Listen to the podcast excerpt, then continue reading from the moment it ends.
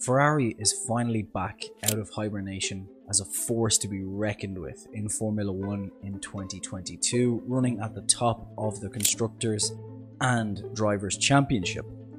We've been here before watching Ferrari unleashed after a dormant period in F1, and the last time was in 2000 after not taking a Drivers' Championship in 21 years as Michael Schumacher's run to glory began.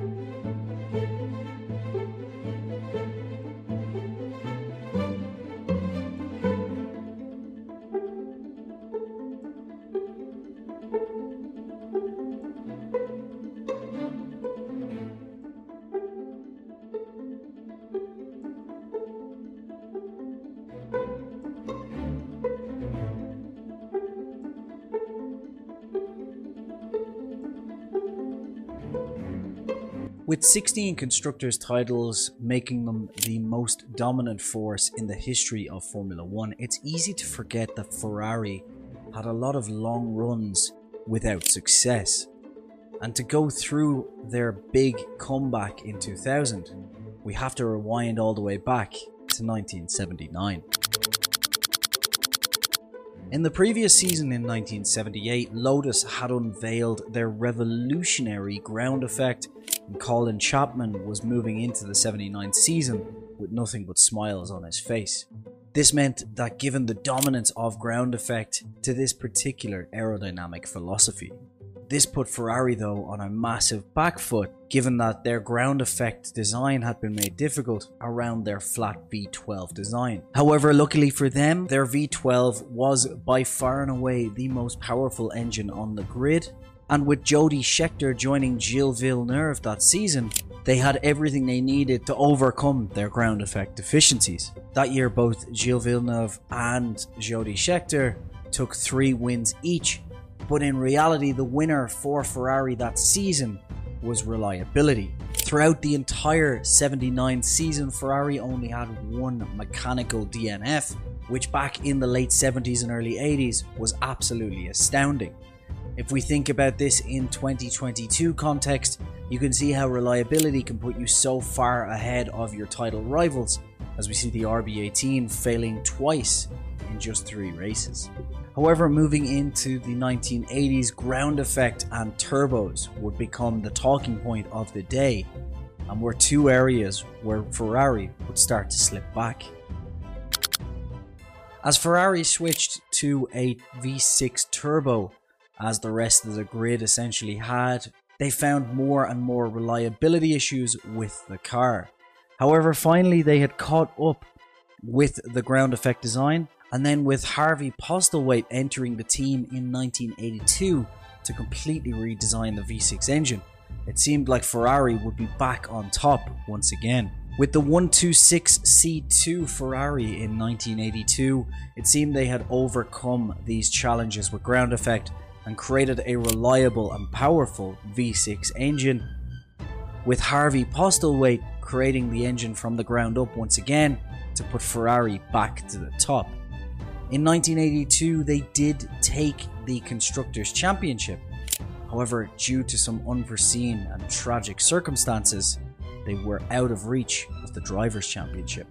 Canadian racing driver Gilles Villeneuve is critically ill in hospital after a 170 miles an hour crash during practice for tomorrow's Belgian Grand Prix at Zolder. Villeneuve, who's 30, is among the world's top drivers. Villeneuve's spectacular style of driving made him a favourite with crowds. Although never world champion, he won six Grand Prix races. This was brought about by the tragic death of Gilles Villeneuve and a huge accident at the Belgium Grand Prix of 1982, where his car was absolutely destroyed.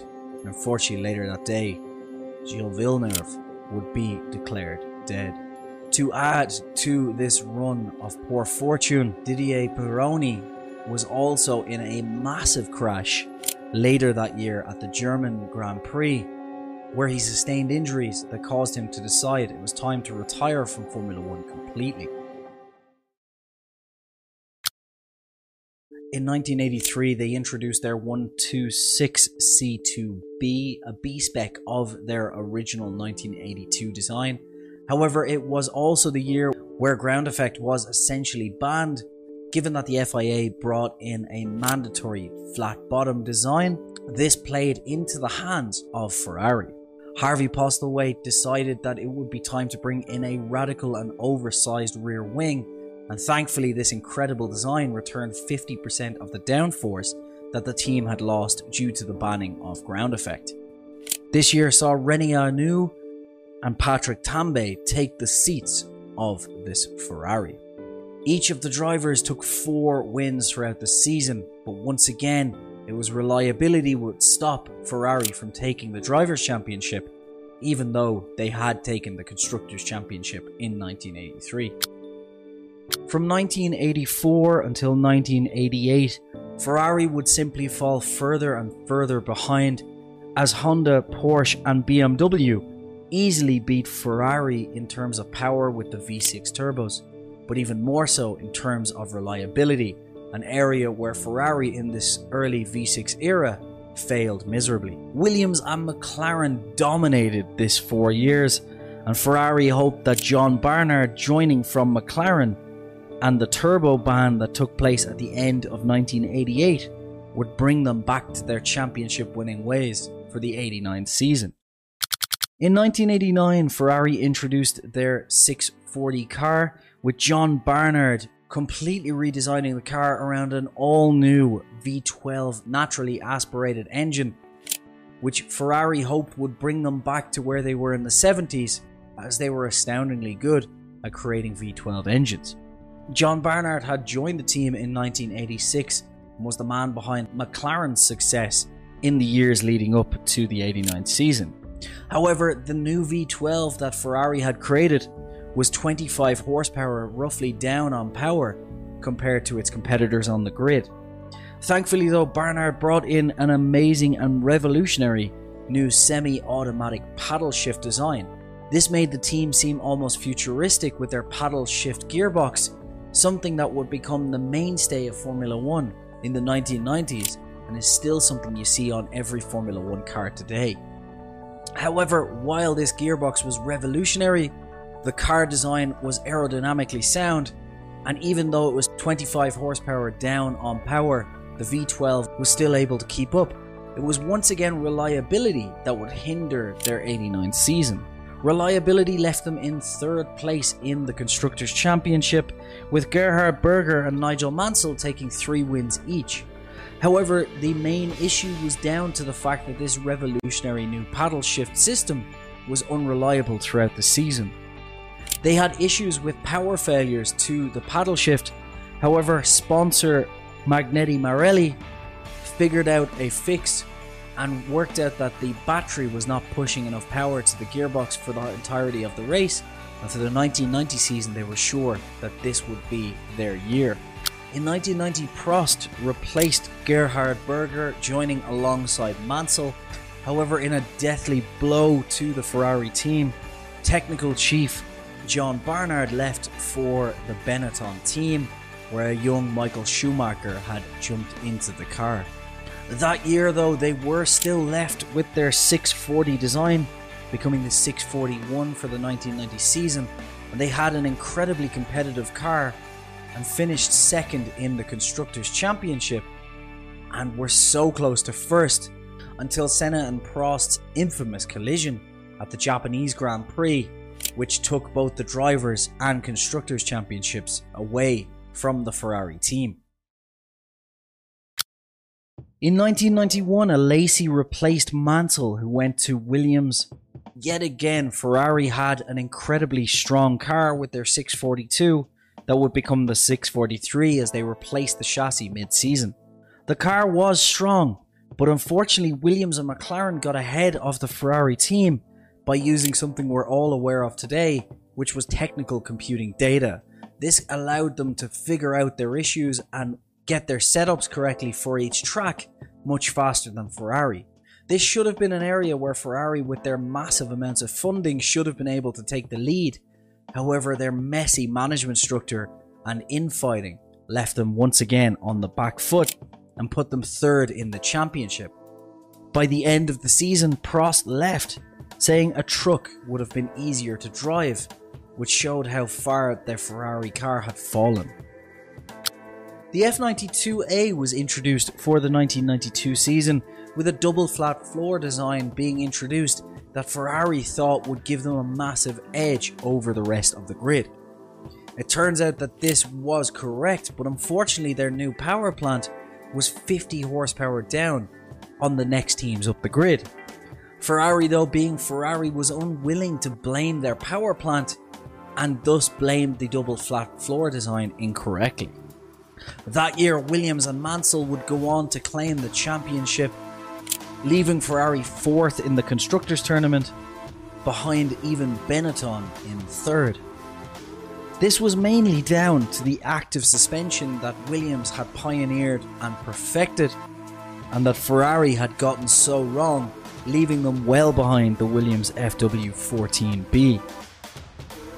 Another reason for this was the sheer amount of retirements for Ferrari that year, showing once again that this team just could not get on top of reliability. And even in 1993, as they brought in the F93A, this completely new redesigned car left them their third winless season in a row. In 1994, the Ferrari team brought its 412 to the grid, a simple and completely redesigned car that would start to put Ferrari back on the road to success.